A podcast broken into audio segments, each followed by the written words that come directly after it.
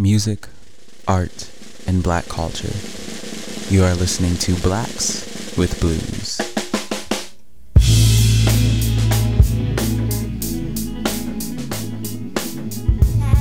Welcome back to the conversation that is black queerness in mass media and society, part 3.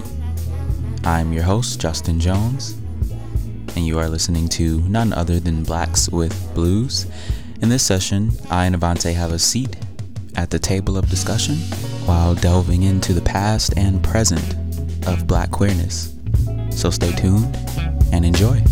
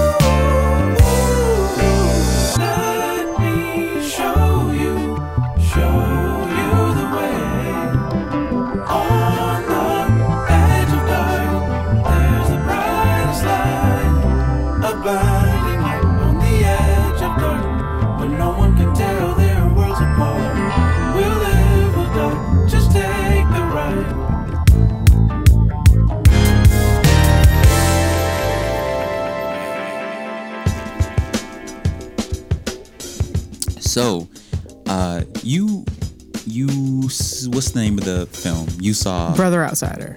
Brother Outsider, and that's about Bayard Rustin. Now, um, I first heard about Bayard Rustin maybe like three years ago, and I forgot who it was from, but basically all they said was it was basically the gay version of Martin Luther King. And I'm like, what? and they're like, well, and I'm like, what are you talking about? And they're like, well, this guy did a lot of things that were as relevant as Martin Luther King, and he was very uh, instrumental in the civil rights time period, but he didn't get a lot of recognition because of his sexual orientation. And I was like, oh, what's his name? And they were like, Bayard Rustin. So, for those who do not know, uh, please uh, give me a little backstory to who Bayard Rustin is. Right. Okay. So, um, Bayard Rustin was a uh, social organizer, activist, leader, and singer as well. Um, he actually went to school for singing, um, but he really enjoyed uh, organizing and leading folks of color. Um, this was during the civil rights movement. Um, he was queer, so he was shunned and kicked out of organizations like the NAACP and uh, organizations like it, and shunned by other civil rights leaders. Um, he actually organized the March on Washington. So without him, that march would have never happened, and we would have never heard "I Have a Dream." Um, he also organized a whole bunch of other things. He was very influential in um, the civil rights movement, but because of his sexuality, you don't really hear about him. Um, he was very controversial. Um, at this point in his life, or at this point in uh, America, homosexuality was against the law. Um, and he had been caught having sex like once or twice. He got arrested for that, for having sex in public with a man and, and uh, um, participating in, in uh, lewd acts, um, homosexual acts, um, to be specific. You know what? Legitimately, I'm gonna stop you right there. But I completely forgot. I, I may have not even known. Yeah, I have no shame in saying this. So I don't think I ever really knew that homosexuality was a homosexuality was a Yes. I think Yes. I did, I did not know this. Yes. Um, actually, in the movie that um, you told me about, uh, Brother to Brother, that scene where the cop Yeah, we'll talk about that soon. Is uh, in the restroom. Oh, yeah. That's what that was. Yeah, they would. That's that's some fuck shit. But we'll Yes. talk about that. Um, so yes, so homosexuality was against the law. So he he had been arrested a few times. Um, he also participated in, I want to say, the um the Freedom Riders, or he participated in something before the Freedom Riders that was like a prelude to the Freedom Riders. Um, but yeah, he was openly gay. He was not at all in the closet about this. Um, very outspoken about it, and this made his life as an activist and a black man even harder. Um, so yeah, that's a little bit a little spiel about Bayard Rustin. Um, the documentary is called Brother Outsider. It is a beautiful documentary about his life, um, and about you know his struggles and what he went through, and um, yeah, very very beautiful. Um, And so, what did you have to say about the film? Because I know you really wanted me to see it, and I will see it someday. I just didn't get the chance to see it before we recorded today. Uh, what should I have to say about it? It was, I guess, I guess because I, I, kind of want everyone to see this film. I want everyone listening to see this film because I think it is an essential. It's a must if you are black and queer, um, especially if you're thinking about um, activism or political social justice um, because it's just it's it's a must like looking at this man's life seeing how um, he was stopped but he refused to be stopped um, this is the man that influenced martin luther king's nonviolence um, approach um, Oh wow! you know, this man is he he was just an amazing, charismatic person. Um, you know, he's he's no longer with us. He died in 1987 at the age of 75, and so he was a lot older than King. um, um, he was a lot older than King. He was old enough to be King's like father. Um, and I just think that even speaks to like how much of a great leader he was because he hung like he he had been doing social justice work when King was in diapers and just continued to do it forever. The king before the king. Right, but no one knows about him, right? And this is and this is the craziness. And that's not to say that King what King did wasn't good. And and let's not get it twisted. King was actually King was friends with this man. King did not shame him. Um actually, King did not have a problem with Rustin, but um, the people that surrounded King in these movements did. So King had to pull back. King was doing what he had to do because King knew that he was the face of this movement at the time. Um, so that's no shade to King, you know, but um, Bay- Bayard was was a was a hell of a guy, and I, I just think everybody should watch it because it's just a beautiful film, beautiful documentary rather. Um, just just just a really nice piece of art, really nice piece of work. Um, his life was very complex. He was a complex individual. Um, and it inspired me a lot um, just to see how he became who he was. And towards the end of his career he started fighting for lgbt equality um, or the end of his life rather. He started fighting for lgbt equality um, but he passed. Um, and that's kind of where the documentary leaves you at. Even though it doesn't say that he fought for it i've done research so i know he did. Um, so yeah very uh, great man, and uh, that's kind of all I have to say about him. Just a great man. Yeah, I'll definitely check it out. Like I said, like you said, everybody listening, please check it out because that's like a, especially if you're a black queer person and you're listening to this because you're black and queer. Which, if you are, thank you so much. But you know, um, that's that's a part of our history, which black queer history really is rarely ever taught. Definitely, I, I can probably say not even at all taught within the school system. So to be able to see that type of figure within history for us, that's amazing. Um, another, some other figures in history, seeing that this is Black History Month. Um, uh, did you see Brother to Brother? Yes, I saw brother to brother. I I I feel whole now. I'm so glad you saw it. So Brother to Brother is pop Brother to Brother is no question, no question my favorite film of all time. This came out in 2004. Um I don't care about the quality of this film. I don't care about the the fact that I had to pay 2.99 to see it on YouTube. It was absolutely amazing, and this is possibly one of the first films that I've ever watched that actually I, it didn't put me in tears or anything, but it just made me feel so damn good. And uh, for those who haven't seen it, it's about a black queer artist in New York. Um, I'm guessing it's around like the early 2000s, scene that it came out in 2004. Time period really isn't specified, but uh, it doesn't focus on 9/11 or anything like that. So it's it's more about the life of this black queer artist who lives in New York and he works at a homeless shelter. Now, let me get my names together. Um, do you remember the names of the uh, just black excellence that was portrayed in the film? I'll I'll look up the cast right now. Yeah, but, yeah. I um, don't. I don't recall. I mean, I do remember they talked about Zora Neale Hurston, uh, uh, Yeah. Hughes, um, Yeah. Wallace Got Thurman. it. I got it. Here it is. Um, yep. Go ahead. I don't because there's one more guy. I don't know his And name. so Bruce Nugent. yes, Bruce now, Nugent. so um so basically uh the young queer male in new york who works at the homeless shelter he meets bruce nugent and nugent i think that's how you pronounce it actually and um obviously he's homeless that's why he's there in the shelter Wait, pause. and the young queer male I just looked up Bruce Nugent. He died the same year Bayard Rustin died. That's a really random fact, but that's really interesting. Continue. they're both like queer Yes.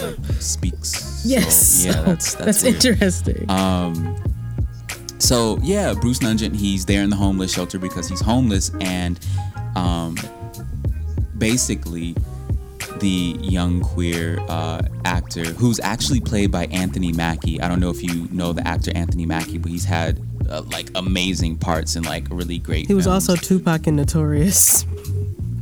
he he was so, So, you know there's something.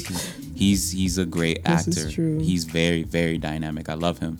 But um, he plays the young uh, the young uh, queer black male. His name is Perry. I'm just referring to him as Perry from now on. It's so tiring saying young black queer male over and Yeah, over it's again. a long phrase. So Perry, Perry, because he's a lot more than his sexuality and race. Perry is an artist, and so he meets Bruce Nugent. I said that a billion times by now, and so they they uh, have this relationship, not like a romantic relationship, even though they like flirt a little bit. It's cute, but it's not like that. Uh, Perry is very interested in how somebody like Bruce could become, you know, homeless after being such an amazing figure during the Harlem Rena- Renaissance. Now, uh, Bruce was close friends with Langston Hughes, Zora Neale Hurston, Wallace Thurman. Now, I didn't know anything about Wallace Thurman until I uh, saw this movie, but he was a writer just like Bruce, and they were both queer, and they wrote about uh, prostitution and just black queer life during the Harlem Renaissance time period. Now, what really touched me about this film was the fact that Zora Neale Hurston, Langston Hughes, Bruce, and Wallace, um, and a couple other artists, I think, all lived in the same little like townhouse slash house together in New York. And the name of the house was uh, they coined the term, yeah, Niggerati uh, Manor. And I thought that was just amazing. It like inspired me so so much because it was when I heard him say Niggerati Manor. It reminded me so much of like the when I was trying to come up with the name Blacks with Blues. And I was like, yo, I'm like, this is a like the OG of Blacks with Blues. Yeah. It is. Because essentially all it really was was all these black artists coming together to tell a story. They came out with a magazine called Fire. Um, I posted it on Instagram, a, a, a scene that was really important to me. They were all writers. Oh, I can't leave out another artist. I hate how this always happens. An artist always gets left out. Um, I do not see his name in the cast uh, list because he didn't play a really huge part, but he is still very important. Uh, he was a black male. I'm not sure if he was queer, but he was an artist, and he uh, was the only, I think, the only visual artist in the house, and he designed the cover What of the name? magazine, which is I, I do not know. I'm, I feel so bad. Um, his name is said on that video I posted on Instagram. So, yeah. Um, but he designed the cover. And there was this scene where they were all sitting around after having put the magazine out for the, the public and they were reading reviews. And Zora Neale Hurston came out and said, I don't give a, well, she didn't say this, but she's like, I don't give a damn about the critic's opinion of my work. I don't make it for them. And I was like, yes, yes, yes, yes, freaking yes, Zora. Like that's that's what I believe in. And so they were like, well, let's start read start reading the critics, uh, you know, perspective.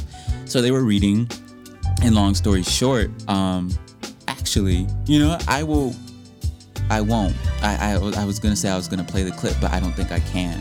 If I can, I'll, I will. But if I can't, then I'll just explain it. So what happened in that scene was that uh, Wally Thurman was reading the the critique, and he basically said that uh, Langston Hughes he went on to use a lot of words in his poems to say absolutely nothing, and he reached no one.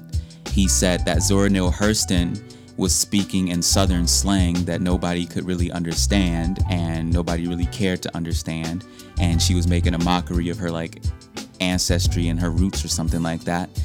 Uh, the critic also said that Bruce and and Wally both, by choosing to write about prostitution and homosexuality, was bringing the black community down to such a dirty place that it could never be lifted up from.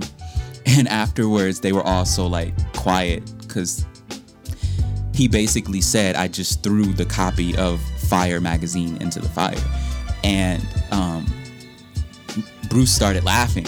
He just like died laughing. And he, you know, and it just reassured to me that, like, as the black artist, even if the public does not care about what you have to say or they shun what you have to say or they think what you have to say is politically incorrect or just wrong at the end of the day, you're still so valid. It's so valid. These artists in the freaking Harlem Renaissance time period, if you don't see the similarities between us and them, then I don't know. I really can't tell you anything else but to watch this film because when I watched this film, all I saw was myself and my artistic black friends and wanting just wanting to create. Mm-hmm. I mean, the reason behind all this, the reason why I'm even talking to you right now in the form of a podcast is because I want to gather people to share dialogue and create these topics and talk. And it was just so inspiring because they had something to say, but nobody gave a damn. And if they did give a damn, it was because they hated what they had to say. And I know um, Alyssa, which you'll hear in the next episode, Alyssa, my uh, co-star, I love her. Um, she, who I created Blacks with Blues with, she was on our Twitter. If you haven't followed our Twitter yet, it's Blacks with Blues at twitter.com. Um, she tweeted on our account like a couple of days ago this long rant about how um, important it is to create in times of turmoil, especially as a black artist. And I'll read a couple of like really amazing tweets that she tweeted because it reminds me of this film. Um, the one that really stood out to me was even when it's taxing and bleak, the art you make matters. You matter, and as artists of color, that's radical and revolutionary. And when I read that, it just spoke to me so much because it's it's saying even our existence as black people and creating as artists is mm. revolutionary and radical because that's that's that can't exist in some places. People don't want that to exist in some places. And it's disgusting, but it's true. And you know, I I, I might like many artists. I've been having trouble like creating and just expressing myself ever since the election. To be honest, ever since like something fell off inside of me and broke in the middle part of 2016. Mm-hmm. But I'm getting to a place where and I want to share this with everybody who's an artist. I'm getting to a place where I'm starting to create again from my experience. I'm starting to create from the fact that something happened to me in 2016 or even before that that made me not okay today. And to create from that lack of inspiration is still valid. If you don't have the inspiration to create something, think about why you don't have the inspiration. What's hindering you from creating? Are you hindering yourself? Is the society, the culture, the country, is it hindering you? Create from that experience and make sure you tell your story. One of my favorite poets, Jessica Care Moore, she's from Detroit, absolutely amazing poet, one of my favorite poets of all time. She has a poem slash song, and uh, I forget which one it is, but the li- the line is "Know your truth, black girl. Don't sing that tune too loud. Scream it." And every single time I think about artists telling their stories, I always think about that line because know your voice. Don't Mm-hmm. Was speak your truth. Scream it. And I just I I always get so passionate when I think about things like this because back the, it was probably a year ago almost around today that i came to alyssa with the idea for this podcast. And uh, just us both being black artists who really didn't feel like we had a voice in in in the world and just in our community it was amazing for us to just come up with something like this. And now that it's actually being executed it means a lot to me. So yeah that's it's it's lit but um yeah if you haven't seen brother to brother please go and see it you can uh the only way you can see it that i know of is if you go to youtube brother to brother and you pay a small fee of 2.99 Or um I'm, i don't you can go to uh, snagfilms.com and you can watch it for free. is it on there did you really do that oh. Yes, I did. It's not an illegal website either. It's like it's a streaming site. It's, yeah, oh yeah. sweet I Well, didn't. Right. i gave money Yeah, it's cool. rarely do i spend money on films, right. so this I is your guess that was favorite, so it's okay. But the name of that artist that you were talking about, me. his name is Aaron Douglas. Aaron Douglas, yes. We do not need to leave out our people. He I just thought it was amazing because for for all of those different aspects of art, and black artistry and then black queer artistry to come together and create something was just so amazing to me.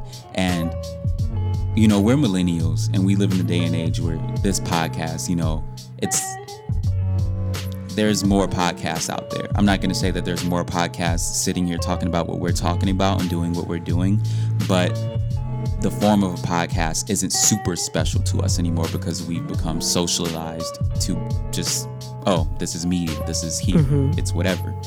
But for me, you know, just being an artist in general, for me to even create this, it means a lot to me, and it reminds me of those fire days where Langston Hughes and all them were like gathered together creating. I always like tell people when I go on my rants about Nina Simone, but I won't this time because that's for another episode. Um, Nina Simone made this made two songs, very relevant songs, Backlash Blues and To Be Young, Gifted and Black. Now, To Be Young, Gifted and Black was a play written by Lorraine Hansberry uh, Backlash Blues was a poem written by Langston Hughes. She went to turn both of these pieces of work into songs. Now, today we do that. Uh, Erykah Badu with Hotline Bling and You Can't Use My Phone album, she did that basically off of Drake's, you know, t- uh, Hotline Bling. But there's something so amazing in that when we play off of each other's play off of each other's voices without necessarily stealing the vibrancy within it. I think that's really important because she took a play about being young, gifted, and black and made an anthem about being young, gifted, and mm-hmm. black. She took a poem about having backlash from the blues of living in a society that was just immoral, corrupt, and racist and made a song about it. That's just amazing to me. And if we gather as artists, especially black artists, which is just so radical and special in itself, if we gather and create with each other and play off of each other and use our voices to just tell a collective narrative to explain what it's like to be us, then I, I I don't really see where we could go wrong in that. I don't really see how we can't make history within doing that. And uh, that's basically when I begin every episode by saying music, art, and black culture and black voices here to tell a collective narrative. That's my small little affirmation to myself that what I'm doing here matters, you know? And uh, yeah, so I'm done being pa- super passionate. That's my passion burst for the episode. But I, uh, the only person that we have not talked about when it comes to like black history and like standing up for queerness is uh I keep wanting to say Stokely Carmichael. Stokely Carmichael was not queer. He was black, but he was married to Miriam Makeba. Anyways, what's his name? James Baldwin. James Baldwin. Now, for those of you who are like probably looking at me like, uh, you don't know who James Baldwin is, look, I got a certain type of education in a certain type of schooling district that did not teach me a lot about blackness until I graduated. So, no, I did not ever learn anything about James Baldwin. And when I graduated and I learned that he was, you know, like a writer and like a black revolutionary, then later gay. on I found out he was a, he was queer. Um, yeah, I just I knew he existed, but I don't really know much about him. I don't think you do. You don't know anything, or not anything, but much about him either, do you? I know he was black and queer, and he was um, a revolutionary that um, he left the, the United States because he was um, a bit of an outcast, and, and um, he was, you know, and I guess it's like the same with all of these uh, black queer um, historical figures is that um, they um, they felt like outsiders even in the black community. Um, and his response to that was, "I'm getting the fuck out of the country. Then fuck this shit. They don't want me. I'm gone." Um, and there was an excerpt from the movie Brother to Brother where they um, have this clip of someone portraying James Baldwin, and they say, um, "You know, white people." He says, uh, "White people um, despising me." You know, I'm used to that, but black people, that makes me want to cry. Um, Oh yeah, I heard. I feel like that was in Brother to Brother too. I just said that, brother to brother. Oh, I thought you said no, the uh, the other no, no, one. Okay. no, no, no. Yeah, So- yeah, I love that scene, and then the guy interviewing him got so militant and was like, "I don't like you because you let the white man You fuck you in the ass." ass." And I'm like, "Yo," I was like, "Chill." I'm like, "Come," on. and then he's like, "That makes you the lowest low of the earth," and I'm like, you know.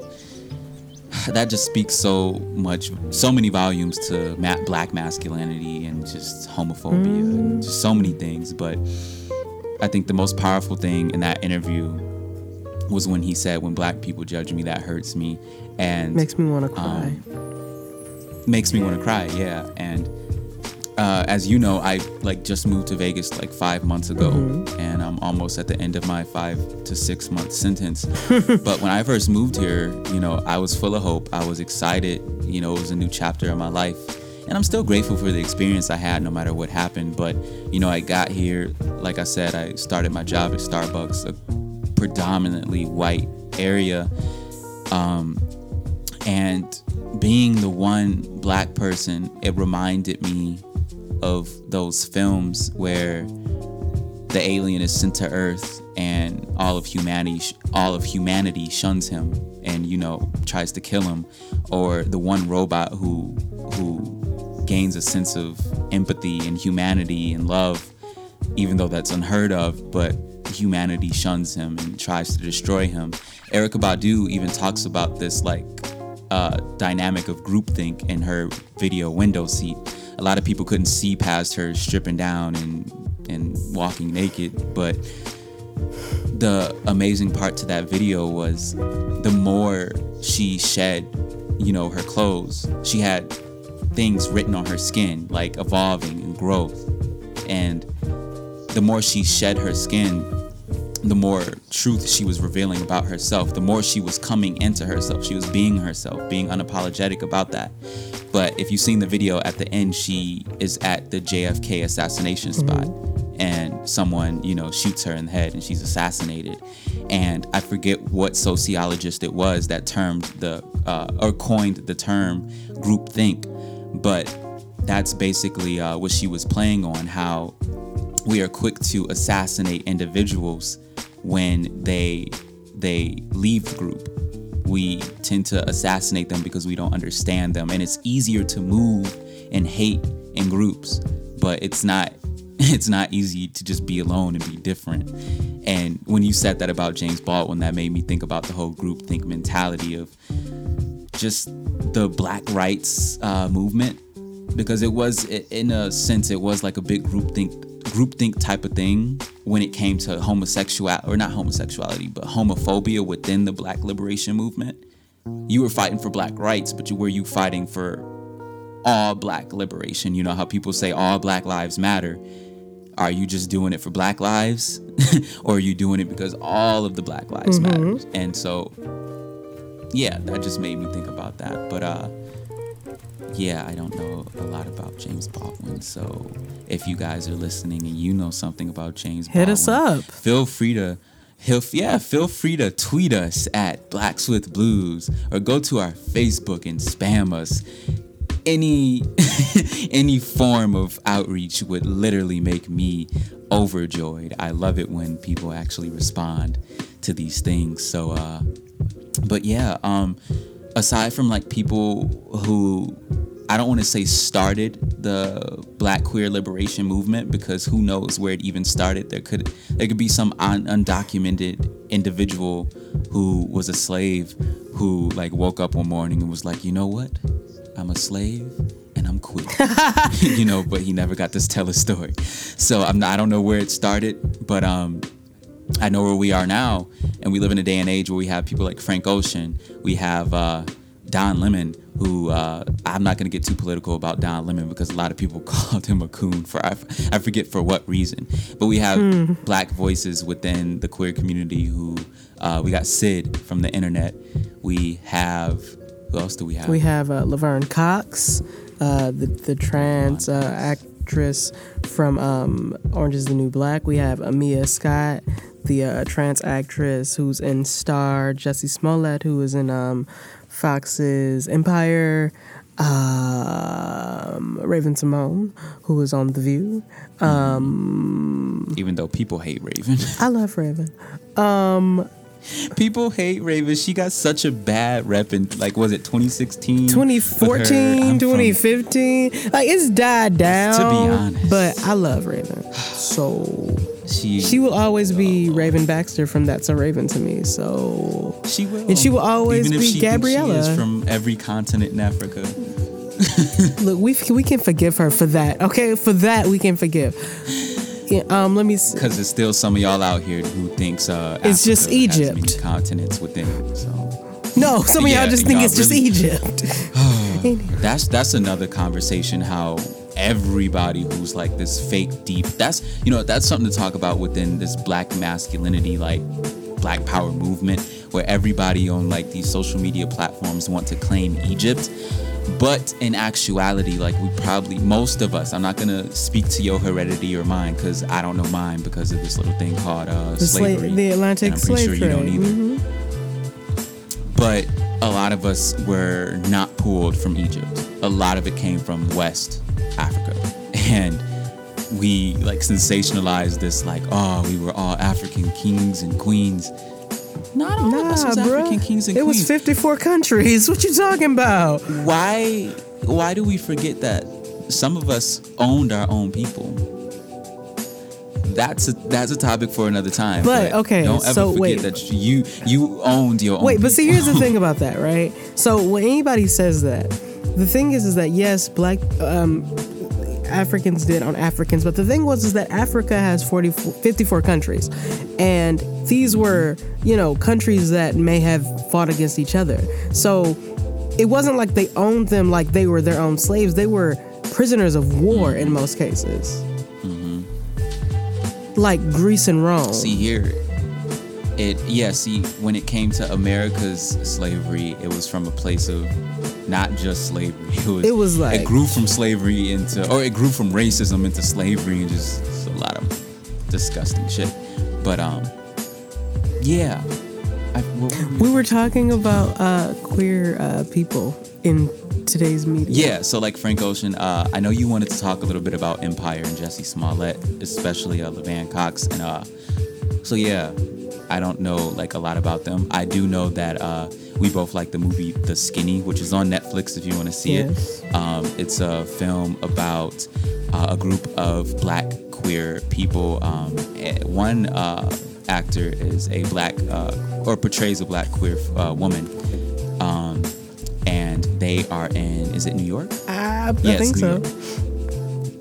Yep, they're in New York for Gay Pride weekend, and uh, it's it's kind of a love story, kind of a. Uh, different things. I don't really know how to fully describe. It's very sex positive. The movie, uh, it dabbles a little bit in uh, co- coming of age, but you know, like that late coming of age, like when you're in your late twenties and you have to like reevaluate your whole life because whatever reason, I'm not 20. I'm not even in my late 20s yet, so Not even in your 20s, so it's like, uh, I'm not. So, but you know, it's portrayed so much in culture. So, of course, I feel like I'm 30 by now. But anyways, it's a really good film. Uh, but yeah, Jussie Smollett, uh, you want to speak about these people? so- right. Uh, well, okay, so uh, I guess I want to start with Frank Ocean, and I want to work my way Mm. into everything else. Um, so Frank Ocean, We feel two different ways about Frank. right? We do at the moment. Now, Frank Ocean, um, for those who don't know, is a uh, R&B singer. Um, he wrote a open letter in 2012, I believe, um, um, affirming that he liked men um, coming out to the world. And so, until th- I'm not going to say until then, but for the most part, he he was one of the first mainstream black R&B singers. Um, and still after that had success. Um, some people may even attribute his success to him coming out, which I don't want to talk about. But um, because I think he's talented, so I don't think that him him, him liking men has anything to do with his, his success. Yeah, that doesn't ride on his success. Yeah, Yeah. but um, Yes. Uh, so, Frank Ocean. Um, now, I love Frank Ocean. Justin does not. Um, but at the moment, I have my reservations about Frank Ocean because I didn't really care so much for this album. I did love Channel Orange, and I did love Nostalgia, Nostalgia Ultra. I didn't love this album. I actually I didn't like Blonde. I liked um, Endless. And I liked the beginning of Blonde. I like half of Blonde. But it gets really slow and sad. and I'm like, what why? And I think Frank Ocean tries to be really deep. But I feel like he speaks metaphorically, very metaphorically, and it's not metaphors that you and I can grasp be, grasp because we don't know what he's talking about. Yeah, we have to like be in that Frank Ocean frame of mind where like we adore very old models of cars and like obscure. I don't know. We, American like, I, I don't know. Like we, we- I, I don't know. Like I don't know. Like I guess sometimes you just want to listen to music and not think so much. that you can understand. Yeah. Yeah. Um, you know, it's not that I don't like, or I, it's not even I d- dislike Frank Ocean. It's I wrote something a long time ago, and I don't even know why I wrote it. But after I wrote it, I was thinking a lot deeper about it. But I uh, I wrote something to the uh, effect of Frank Ocean. Uh, what was it like? Five black men at my doorstep. Frank Ocean made me not want to be myself anymore, or something like that.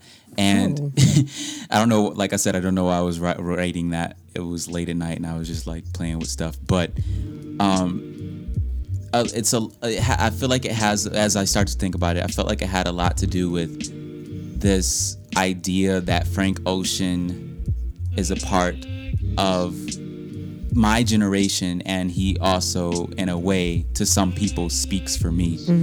When you watch these interviews when these people that we adore are in interviews whether it be beyonce even though beyonce don't do interviews Nah, she don't but, talk. um yeah, she don't talk. I don't know why i said that.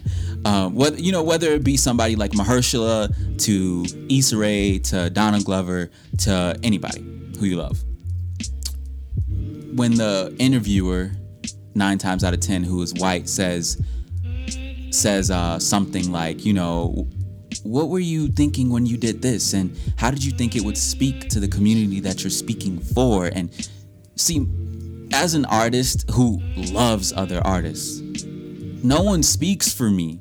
And even if i wasn't an artist i feel like i would still be so concrete in my position as a human that i would never want anybody else to speak for me and in media i feel like these interviewers confuse the fact that artists are creating from themselves mm-hmm. first Yes.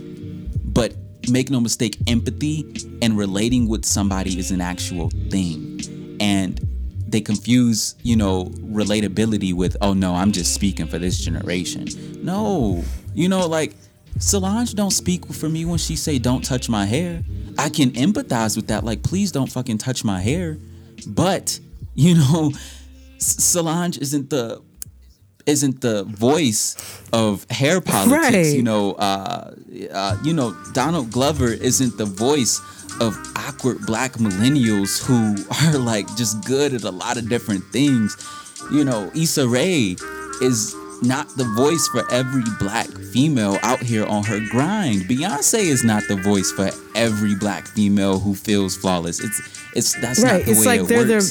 they're they're not the voice for us um, they Mm-hmm. tell a story that is relatable to us we relate to the story they tell a story that is a part of the bigger collective of black folk but they aren't Mm-hmm. the voice of black folks because we have our own voices because because there is no voice for black people just like there is no voice for white people Mm-hmm. there isn't It's just what we we put into the world. right as like many different Right. people and so i guess my beef with frank ocean was that people people made me feel like oh this is your voice but it's not by you but it's for you and i'm like uh, So your beef with You Frank know, Ocean um, was was not him; it was other people. yeah and it, And you know, like like I said, I, it's not that I, I even dislike Frank Ocean. Uh, I have nothing against him. I don't like love him because it's it's kind of like I, the same way I feel about Moonlight is the same way I feel about Frank Ocean. That's deep. Okay. People are trying to force feed him to me and tell me that it's like by me and for me, but it's not. My name is Justin Jones, and I was born in Detroit, river. Michigan, around Dexter, and Frank Ocean was not born there. I know you want to speak a little bit about uh, uh, like how we make a comic relief out of trans people. All right. So, um, I was like in the shower or I don't know, doing something, and I thought about this, and the and the thought was was that uh, you know, trans people, drag queens, cross dressers are often you know thrown to the wayside, just like mm, they don't exist, they're untouchable, blah blah blah blah. But what's very interesting is that they're made out to be this comic relief um, in the form of of you know comedy sketches, um, and that's made even more so apparent through like things like YouTube and Vine, or what was Vine. Um, like for instance, uh, Jamie Foxx uh, had a skit on In Living Color for years about this woman named Wanda, I believe. Um, Martin Lawrence with uh, on the on the show Martin, he had a neighbor named Shanae, and you know both of these characters are him dressed. Or both of these characters are these men dressed up in drag, um, mocking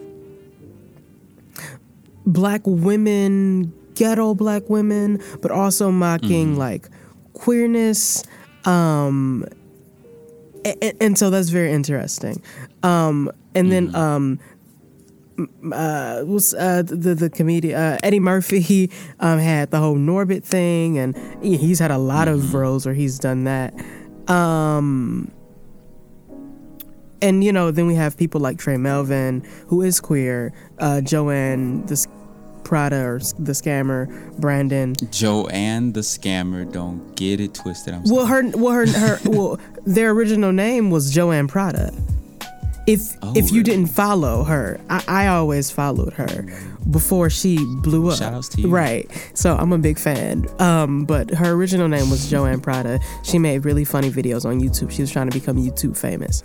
Um, that didn't really work out for her, but somehow she found solace in this. scammed her She way into scammed her way into uh, in Instagram uh, uh, sh- fame. um, I didn't know what word I was gonna say. Um, so, um, who you know, and Joanne uh, or Brandon is is queer as well. Um, You know, and and then there are a, a, a plethora of uh, black men on the interwebs who do this gag, do this thing. Um,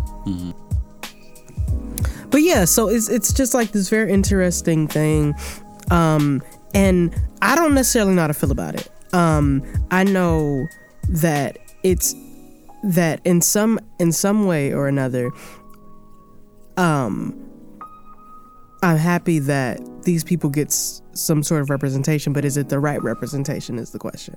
Um, That's and I know that it That's is true. just comedic. It is just a relief. Um, but why is it that these people can be looked at as com- comedic gold, but not as people? And that's and that's the bigger question here, and that's the bigger problem that I see. And not to say that these people who are doing it are wrong, it, I mean, because obviously people have been doing it for so long, it's been made acceptable, Yeah. it's been made accessible. Um, Yeah.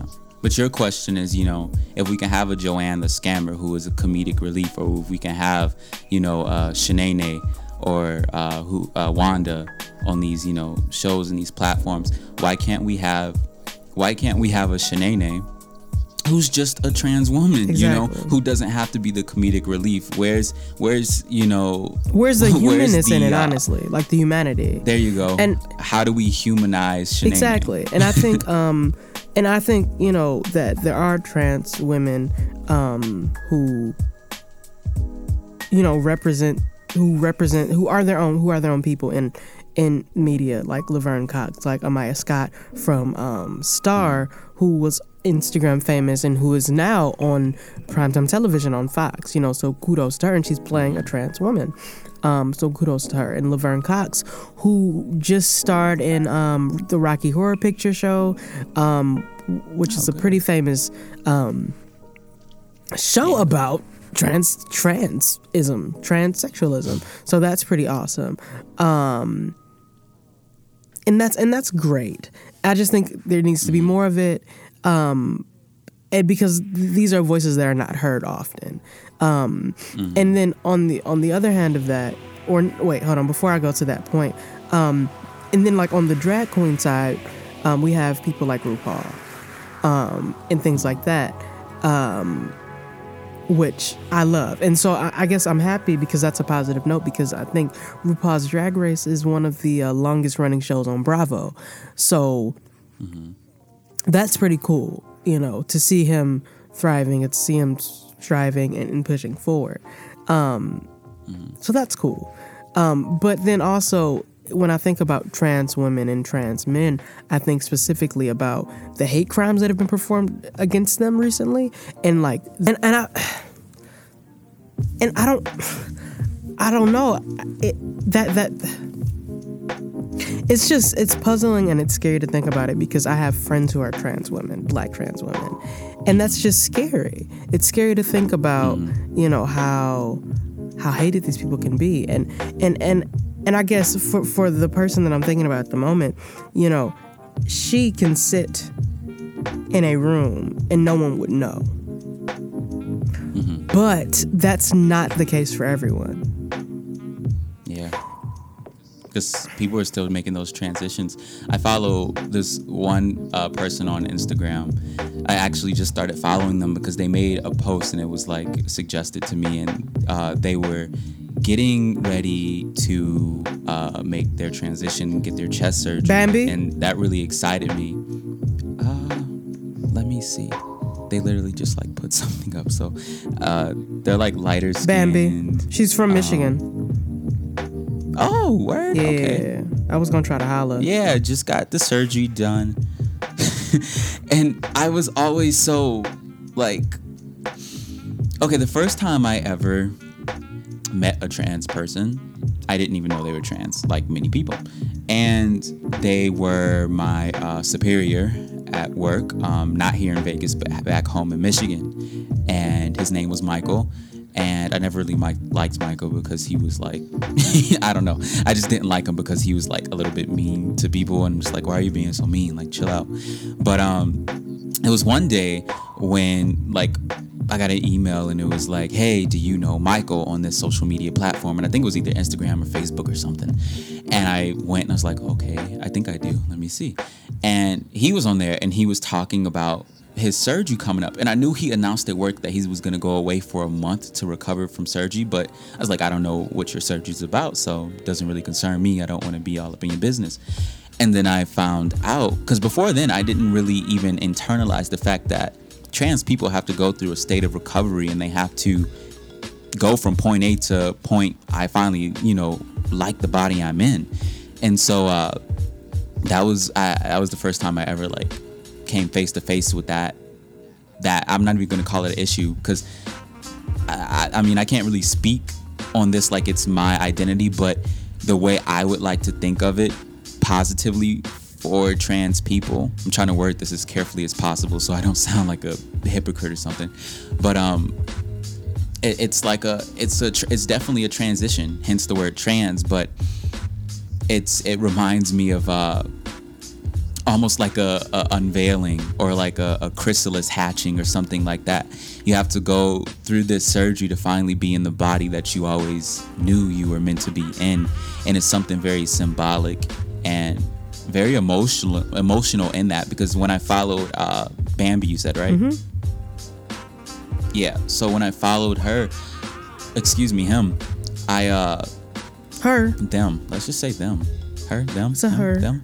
Them. Her. Um, yeah, because I remember reading the pronouns a long time ago, but I forgot, and then my brain did that thing where it socializes me to say something. Anyways, so uh, yeah, when I followed them, her, she uh, she was talking about the surgery and I was like, wow. I was like, this is legit like the second time I've ever seen this thing being talked about in mass media. And I think this is important and really cool. Not to like sensationalize it, I think it's like a cool part in their journey as a human.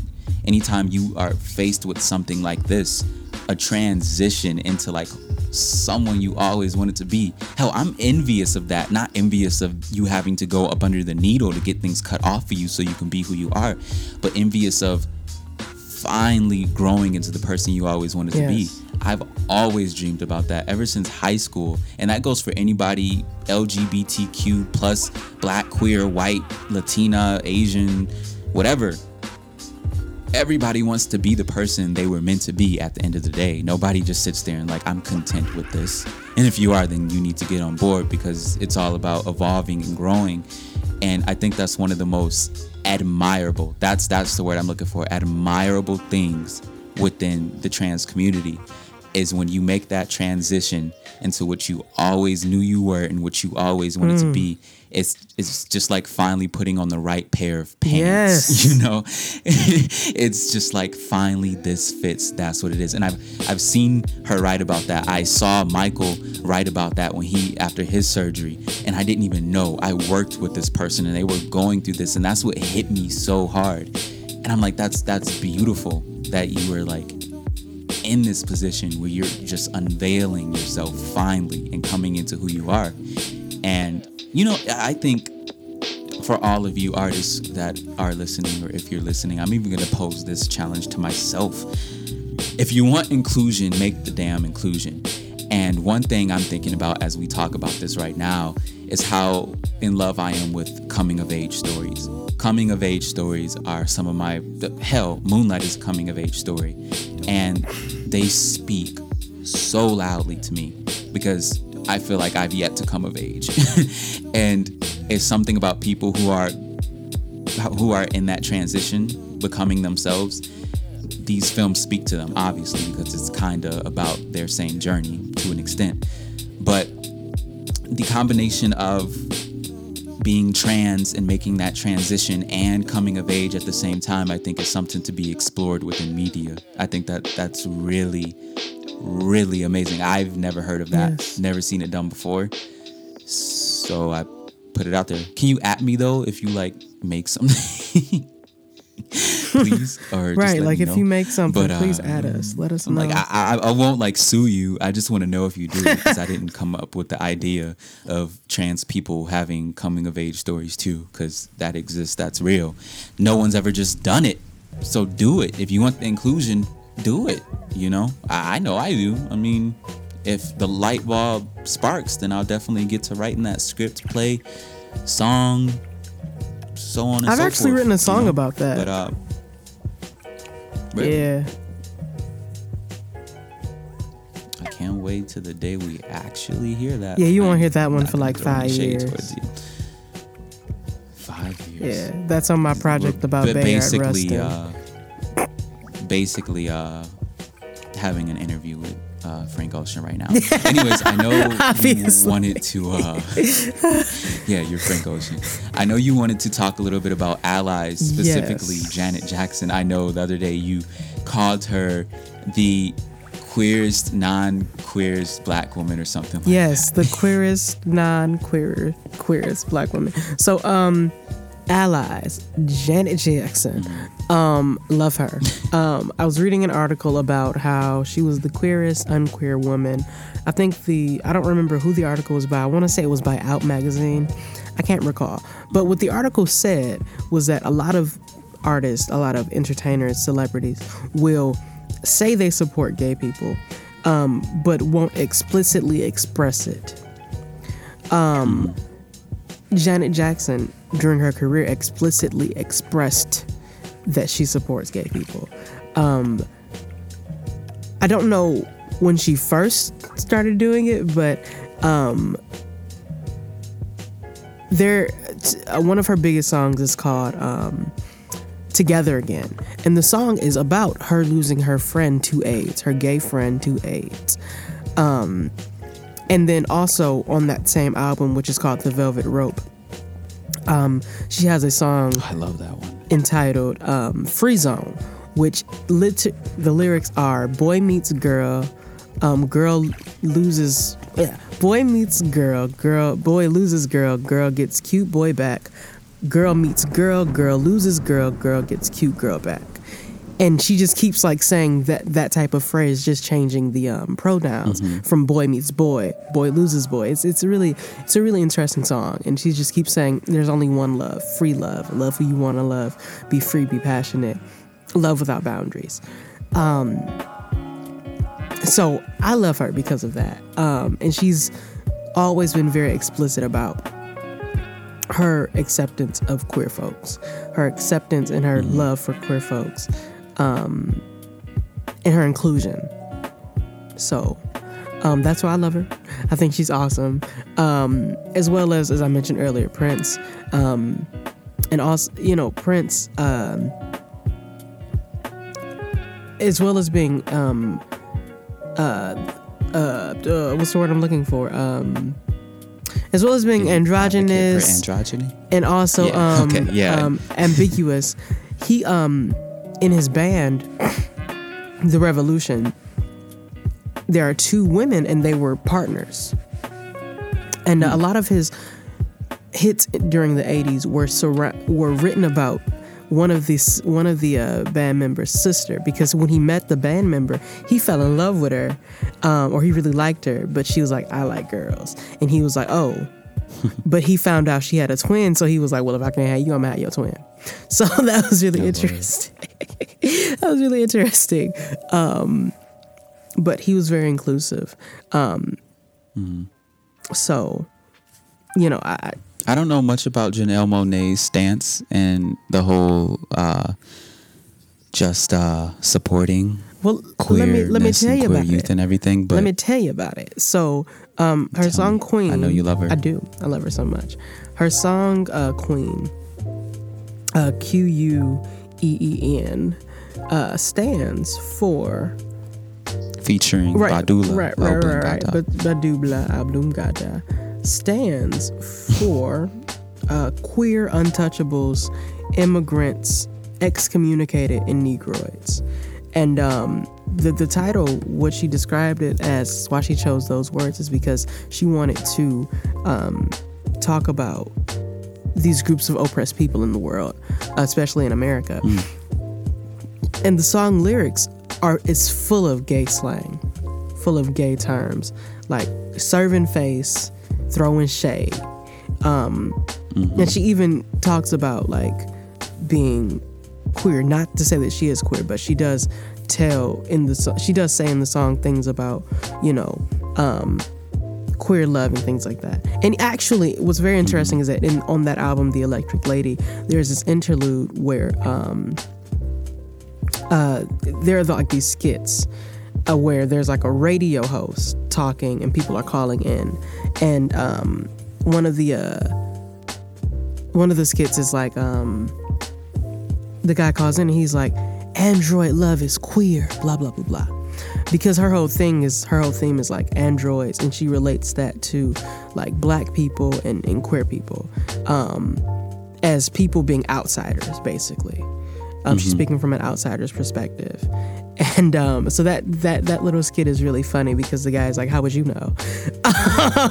um, um, but also, I think I heard that one. Yeah, but also on that record, um, there the, first song or the second song rather is a song with her and Prince, and at the end of that song, um, she goes into like this little rant or not rant, but like this little thing, and she's saying, um, you know. This girl looked at her and she looked back and and the girl was like, "Can you tell me where the party's at?" And she followed her through the lobby because she was looking. The girl was looking at her for some undercover love. She was looking for undercover lover, the outsider brother to brother. Yeah, catch that reference later. I, I, I did.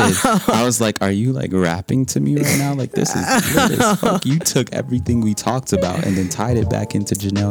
Monáe. That's what I That's do. dope. That's what I do. Um, but um, so she's actually pretty outspoken about it. Um, whenever she gets a chance to talk about oppressed people, she mentions queer people, and her uh, love for queer people. And actually, when people often ask her about what she wants, I know that you mentioned bef- not before, but we've talked about her and her saying that um, you know, she loves all people. But um, there there have been times most of the times what she says is, "I love androids," and she says that, and she says that she says that because she doesn't want to make people jealous, and she wants to include all people.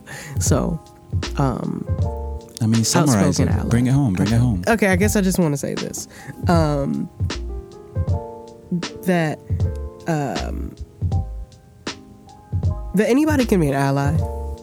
Um, you just have to be in support of people, and you shouldn't question people about who they are, what they are. Accept them, um, love them, but in order to be an ally, a true ally, you must be proactive and you must help. You cannot be a silent ally.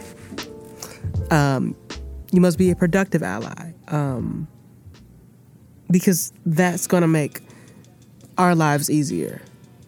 Because it's going to take more than just us to win this battle, whatever battle this is. Um, so that is all. And the song that I want to play is. Together Again by Janet Jackson or Free Zone by Janet Jackson. Either one is fine with me. So go ahead and play that. All right, I will. That, that was that was very nicely uh, said. I felt like I was at like a rally or something, listening to like some. I, I almost said extremist, but like extremely uh, prolific advocate. that was cool. Well, uh, let's get into the music. So this is uh, "Free Zone" by Janet Jackson.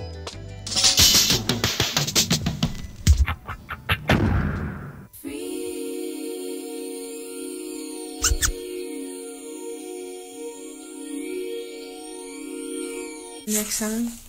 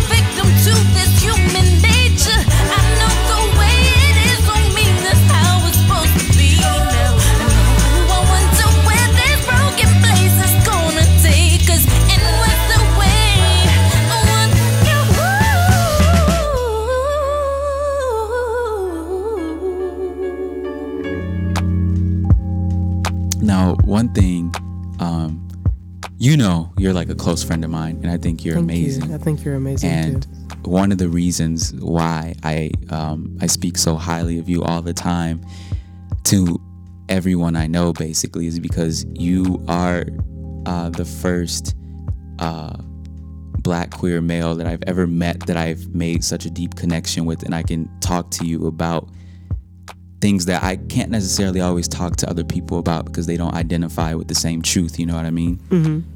And so I, I just ever since like I met you and like we started to talk about ourselves and our journeys and things like that, I always like cherish that because it's it's just important to be able to have people who can empathize with what you go through and empathize with who you are at the end.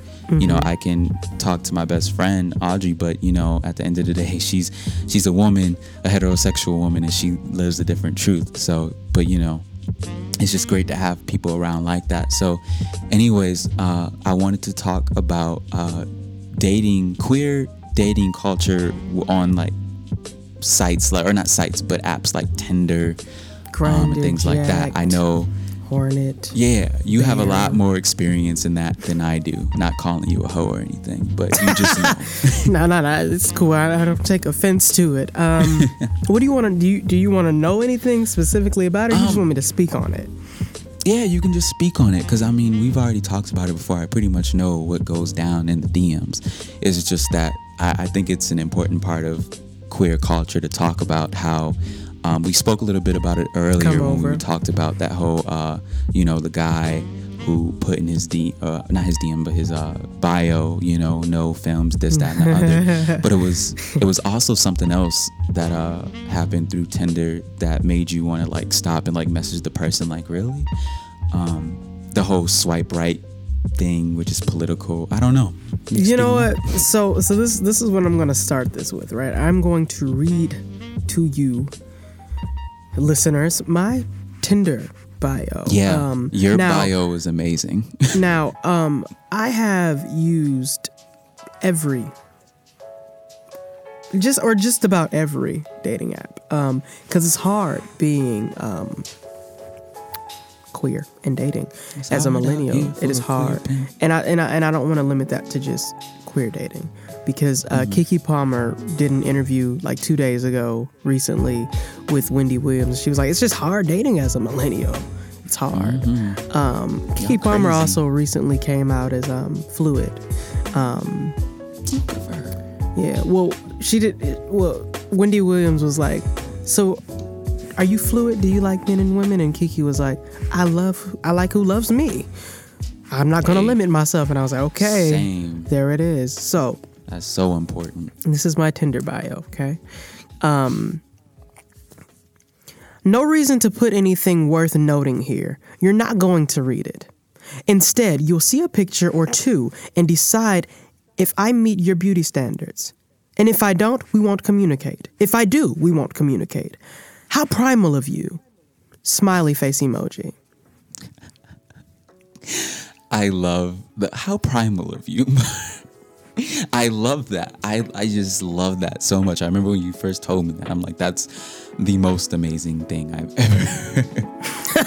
Yeah. Um. So it's great. So explain that, and you know, explain the people in who would. uh what made you to do? Uh. What drove you to do that? I should say. okay. So here's the thing, right?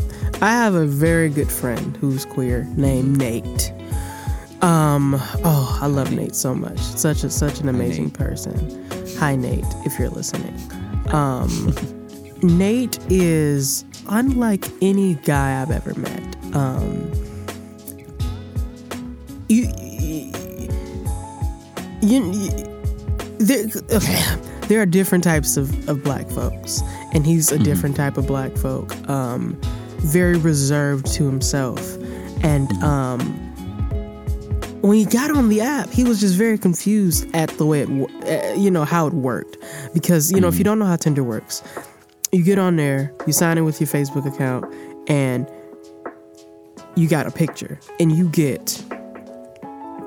Originally, you got two options. You got X or heart, right? So no or yes. And then you have like this option to go back, but that's only if you pay money.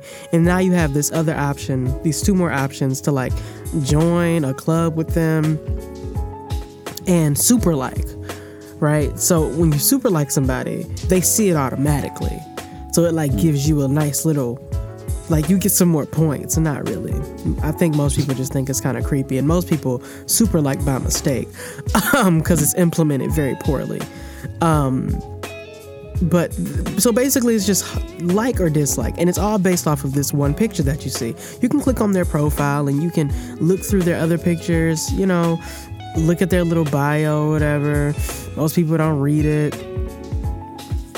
Um, but for the most part you just swiping right or swiping left and um it's it's very it's very it's very much so based on like our primal instincts as humans to just look at something and to see if we want it. That's it. Is it attractive to me?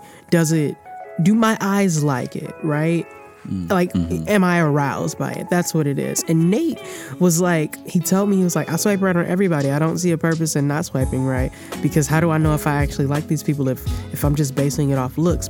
You know and, and, and i thought about him like this is true because attraction is not just based solely on looks. I know that sometimes we like to look think about it like it is but it's not you know? Mm-hmm. You can meet somebody that's fine but that don't mean they're good people like Yeah.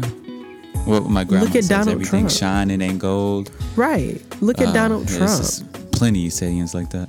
You know, like Donald Trump got money, but he ain't shit. Can't anyway, slide, slide my DMs, Trump. Mm-mm. so um so so so that's where that came from basically. I I talked to him and I was like that inspired me. And I also just got really tired of not getting swiped right by people and I was like fuck y'all. Like I'm gonna stand up against this injustice. Right, I'm cute. exactly. I'm cute. so uh, I, I put that there. And what's very interesting is that I actually, um, I, I don't even really use Tinder anymore. Like I use it every once in a while, but I don't really, I'm not really serious about it. Um, But I recently put because they have like this, they connect it to your Spotify. If you well, not really your Spotify. You don't have to have a Spotify, but um, they'll take whatever song you like on Spotify. You can tell them like, what's your song, and if it's on Spotify, they'll like put it on there so people can like view it when um they go on it. But I have a I have friends who are musicians whose music is on Spotify, so I'm like, my best friend's song is my favorite song. Plugging her on Tinder, bam. What is what is that song? Because I feel, I feel like I've seen you promote it before. Right. Okay. So that song is called. Oh, you should play it in the show. Yeah, I will. That, that's that's what we're about. That inclusion. Let me put Right. these black artists out here on. Yeah. Yeah. And yeah. So the song is called "Up" um, by Quartz. Um, Yeah. It's- it's I spelled- listened to that. Yes. I love it. Like, Yes. tell her she's amazing. Actually, don't tell her she's amazing. Just tell her to listen to this podcast, and then tell her at the end I say she's amazing, so she Yeah, can hear it, me it- say it's it. it's two versions. There's like a remix and the original. I love both. Um, oh god. Uh, but her name is spelled Q U Z dot. Her name is Quartz dot. That's how it's pronounced, but it's just spelled Q T Z dot. Um, you can find her on just about anything. Um, and the song is called Up. Um, but um, so yes. So let me talk to you about uh, this whole Tinder thing. Um, and this whole dating thing on the interwebs in general with child people. Um, so I started off with J- Jack'd or Grindr. I want to say Jack'd, um, which is not like Tinder. Um, Jack'd, you just you get like two mile distance of people, or, or a little more, maybe like ten miles of people, right? Or in your area, and um, you just click on them and it's a gay app, so it's just all men. You click on them, right? See, you see them, cute, you, you think they cute. You click on it, you message them. They they want to reply, they reply. If they don't, they don't. You know, you get dick pics occasionally. You get niggas saying, "Come come over here and, and, and do this." You know, like you, you get stuff like that. Um, it's a little. Yeah, I remember gets- somebody saying it's the fuck app. So this is true. It get a little rough. Um, Grindr is basically the same thing. Um, the difference between Jack'd and Grindr is just they're made by different developers, and Jack'd seems. I feel like you find more curious dads on Grindr than anything. this is I've heard that true. Grindr is is a bit. i- i- um, That's a fetish for some people. So It is. Um, I think older. It's more of a white guy thing, honestly. Jack'd is more black. Honestly, in inner cities, you'll see you will meet more guys on Jack than Grindr, um, in my experience. Um, and then Tinder is kind of like a middle ground for most people, but Tinder is mainly used by uh, students. I would I would say. Um, and Tinder is cool.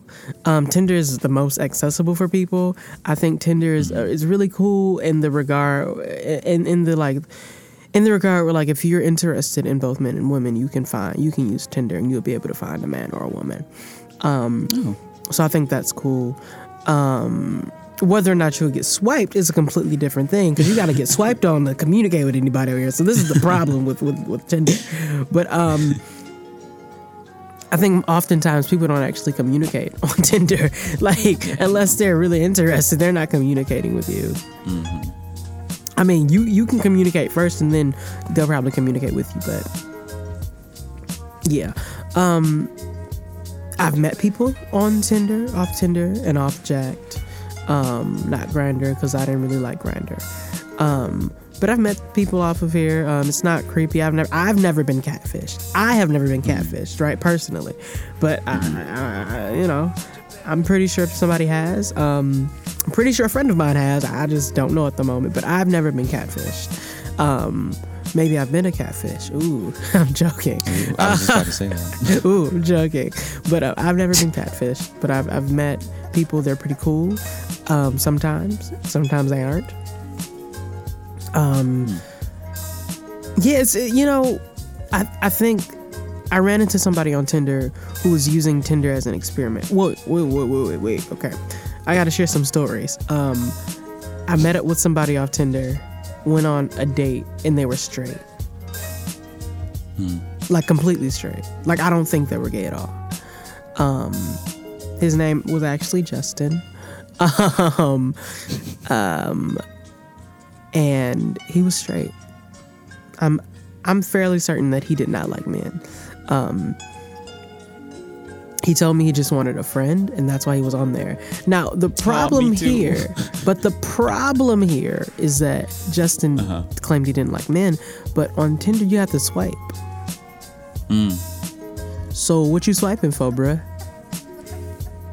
Well, like if you swipe left, does that mean like I don't want to be your friend or I don't want to even talk to you? But but but I guess the thing is, is that Tinder is built off of, you know, attraction. So what what are you what are you swiping? Not to say that straight men can't think that other men are attractive, but you said, "What is you swiping? What is you swiping, fam?" I what is you swiping, So, like, bruh? Like I don't. I'm, I'm guessing it's like I'll swipe right because I'm interested in talking to you. I like 'cause- because you did say he was like interested in doing like a an experiment on Tinder. So maybe it was like I'm No, no, it wasn't like an experiment. swipe. It wasn't experimental, like sexually. He just wanted a friend. He was ah. looking for friends. He was looking for male friends. It was an interesting situation. it was interesting. I will say that. Um, I was at his house on his bed watching Shameless, and I was I was trying to flirt, and he was, and I was like, you know, do your f- folks know that you like men or you, that you're gay? He was like, why do you think I'm gay? Because I met you on Tinder. I met your house. what you talking about? but okay.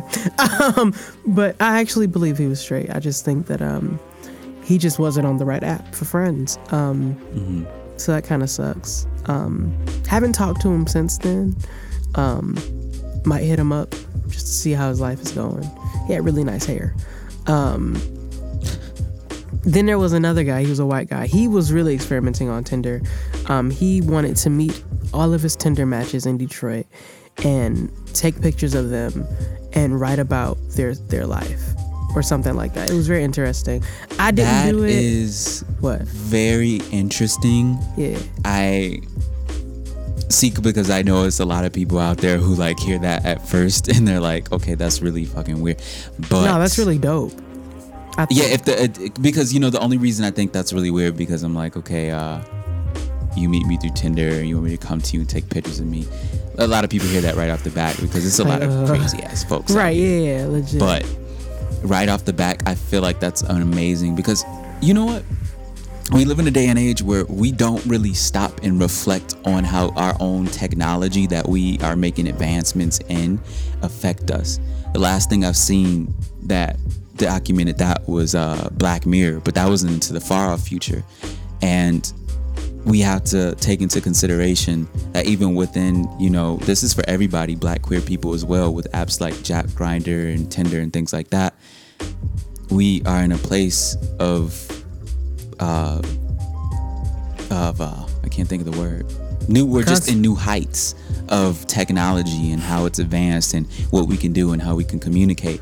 But when do we look to reflect and see how that brings us together and how it actually spaces us apart and things like that? And This for him to true. document the people that he meets through Tinder, I think that's that's really dope actually. yeah, it was really dope, and I'm like, I would love to do that. I didn't. I did not. Because you know, like you know, like uh, Humans of New York. No. No, you never. It's a blog. It's I think it's a Tumblr blog, and they basically he they basically like take different pictures of. They meet people randomly on the street, take a picture of them, and then they ask them to tell them a story about themselves. And so I was thinking about that. We should as, do uh, You said that. Yeah, I mean, on Tinder. yeah. I uh once upon a time, back when me, Alyssa, and Audrey, all names that you guys will hear in the coming month, um, and hear from in the coming month, we were out at this art event uh last summer and um we spontaneously had the idea. We were like, we want to create a black fashion blog slash uh, culture blog, and it's kind of like a black version of Humans of New York. You just find random black people and be like, hey, can I just document how you looking? Can I get you know a piece of your time to talk about you know who you are or just a story about yourself? And uh, it's a part of that that ongoing narrative. Um, I'm not sure if it was clear when I say like the ongoing narrative of black people, but it's it's everything we do here, you know, in between like me talking to you and you talking about Tinder and, you know, even going further and documenting and you know, when we get our blog started and things like that. But uh yeah, that's a really dope project to just It was. people from I did Tinder. not meet him because my life got really complicated um, in January. So I did not meet him. But I would have loved to meet him. Um, let me let me think. I feel like there. I feel like there's something else from my from my Tinder and Jack'd life. Um, I've met some very interesting people on these apps. Um, Well, you know, what I do want to ask you is um, to like seg- slightly segue into it, how do you think like things like Tinder has molded you as a black queer person? Oh God. Um, wait. Before I get into that, we mentioned you, you mentioned about technology and how it affects us. I had this in- interesting conversation on Tinder of all places yesterday about Google and if Google makes us dumb. And I thought that was very interesting because that was not what I was expecting to converse about on Tinder. Thought that was very interesting. Thought that was super dope. Um, that that be the conversation that It's a valid to have. question though, because Right. we Google very basic things that if we just had the brain power to just sit and think a little bit deeper about, like I think, yeah, my mom the other day she was like, "You should." uh I was like, "Do sharks lay eggs or do they just like give birth?" And she's like, "No, they give birth, like birth." And I'm like, "No, but I just watched a video where somebody cut open like this egg and a shark came out." And she's like, "Oh, I don't know." I don't right. Right. And so we rely on Google to know these things. You know, and it's like whether or not we're wrong, sometimes we just need to imagine. And Mm-hmm. then, you know, maybe after we imagine, we can look it up and see if our hypothesis was correct or not. That's, you know, Mm-hmm. but it, that was very interesting, a very interesting conversation. Um, and I remember one time, one of the, this one guy's bio was if you had a biography, what would be the name of your biography and why? So that's that was our first conversation, and I just I just think like it's so many. di- I don't know, like being. So I guess the way that this has molded me, this is going to segue into that. The way this has molded me as a queer black guy is that it helps me meet people that I would would have never met, and it helps. It definitely helps me realize who I don't want. um, I can't date a mortuary scientist. That's number one. Met one on Tinder. He was cool, but I can't. I can't get. I can't wrap my head around why you, why you, why you like dead people so much. that Valid. anyway. It's a valid thing. I'm sorry. I'm sorry. It, that just anyway. Um, but also like I think that it's become a part of not who I am, but the way that I, I socialize. Um, in a sense, because I am a millennial and we grew up using the internet. Yeah. Um, but it's like now when I'm bored, I reach for my phone and I'm like, I'm gonna get on Tinder, I'm gonna get on Jack'd, I'm gonna, I'm gonna, I'm gonna, I'm gonna do this, I'm gonna do that, because I know somebody on there is bored and I'm bored, so why not talk to these people, you know, you know, um, and it's it's funny like when people are, are sending me nudes and stuff and they're like you gonna send one back? And i'm like nah you good. Um so i, I think that is i think it's fun. It's fun. Um and i think that at this point i don't believe that i will find somebody on there right? So, right? So so so let's so let's just get that out of the way here. I don't think that i'll find somebody on tinder or jack. But i'm open never to the idea right i never know. So i'm open to the idea right? But you know um it's fun for now. Um and at some point i'll stop using it. Um but honestly i feel like i see the future me being like 40 50 or people being 40 50 60 using jack tinder or using apps like it. Um you know you, you know old queer folks meet.com um like i feel like that's going to be an app when we're in our 60s um and- i feel like that's okay. I'm fine with it. I feel like i don't think technology is is, is making us antisocial. I think that it's making us more social just in a different way. Um, because it's connecting us to people. It's making the world smaller. Yes That's interesting. That's a that's a really, really, really interesting perspective on that. I I haven't heard literally. I've never heard anyone else say that before. I really like that. Um. Well, I, to be honest, I really feel like this is a good place to end.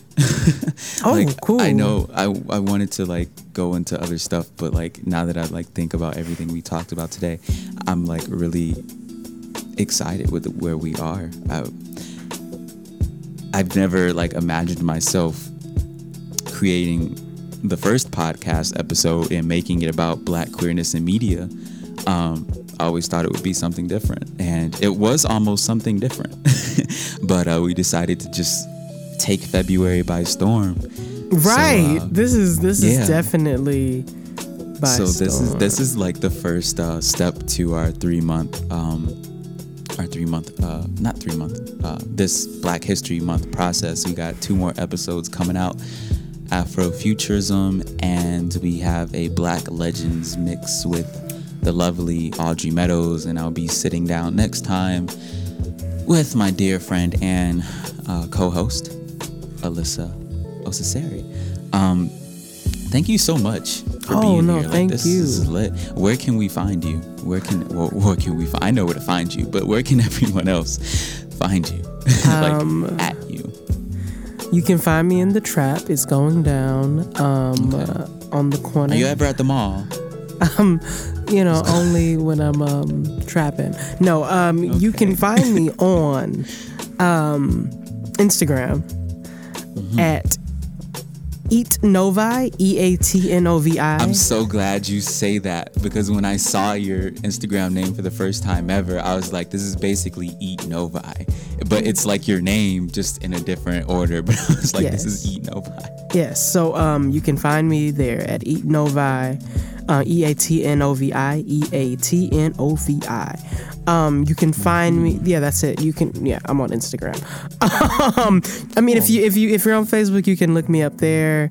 You know, nah, just i- Instagram. That's where I'm at. I don't use t- I don't use Twitter. Instagram. And if you match with me on Tinder, hit me up. You know, we can talk. you know, so he's a very well by now if you're listening i'm pretty sure you know how awesome he is and we didn't even get to talk about everything and how amazing he actually is then this is why you will be back. Um please even though you already know this you are definitely considered a valued and amazing member of blacks with blues basically helped me mold the final form to all this and trust me it's gone through its process. But uh gosh i'm so so super thankful that you came through because i feel like everything that we spoke on today needed to be spoken on. I haven't really heard it before anywhere else in such a in such copious amounts. Like we talked for a while so and i'm not mad at how long we talked. This all needed to be said. So shout outs to everybody who listened to the whole thing through. That was dope. Um so yeah any last messages before we get out of here? Um, one love, free love. that is all. very original. I love it. Um, well, yeah. So, as always, I am Justin Jones, your one of your hosts of Blacks with Blues. Like I said, next time on this podcast, we will have my official co-host Alyssa Osaseri, and we will be speaking on Afrofuturism. So, look out for that. And as always, this is Blacks with Blues, giving you black content, no matter what creed, kind, or culture. And uh, this, I haven't said this this year, but this is a dope thing to say. At the end of every episode, I play one last song, and it pretty much describes the whole episode. And so, this is what it sounds like to be black with the blues.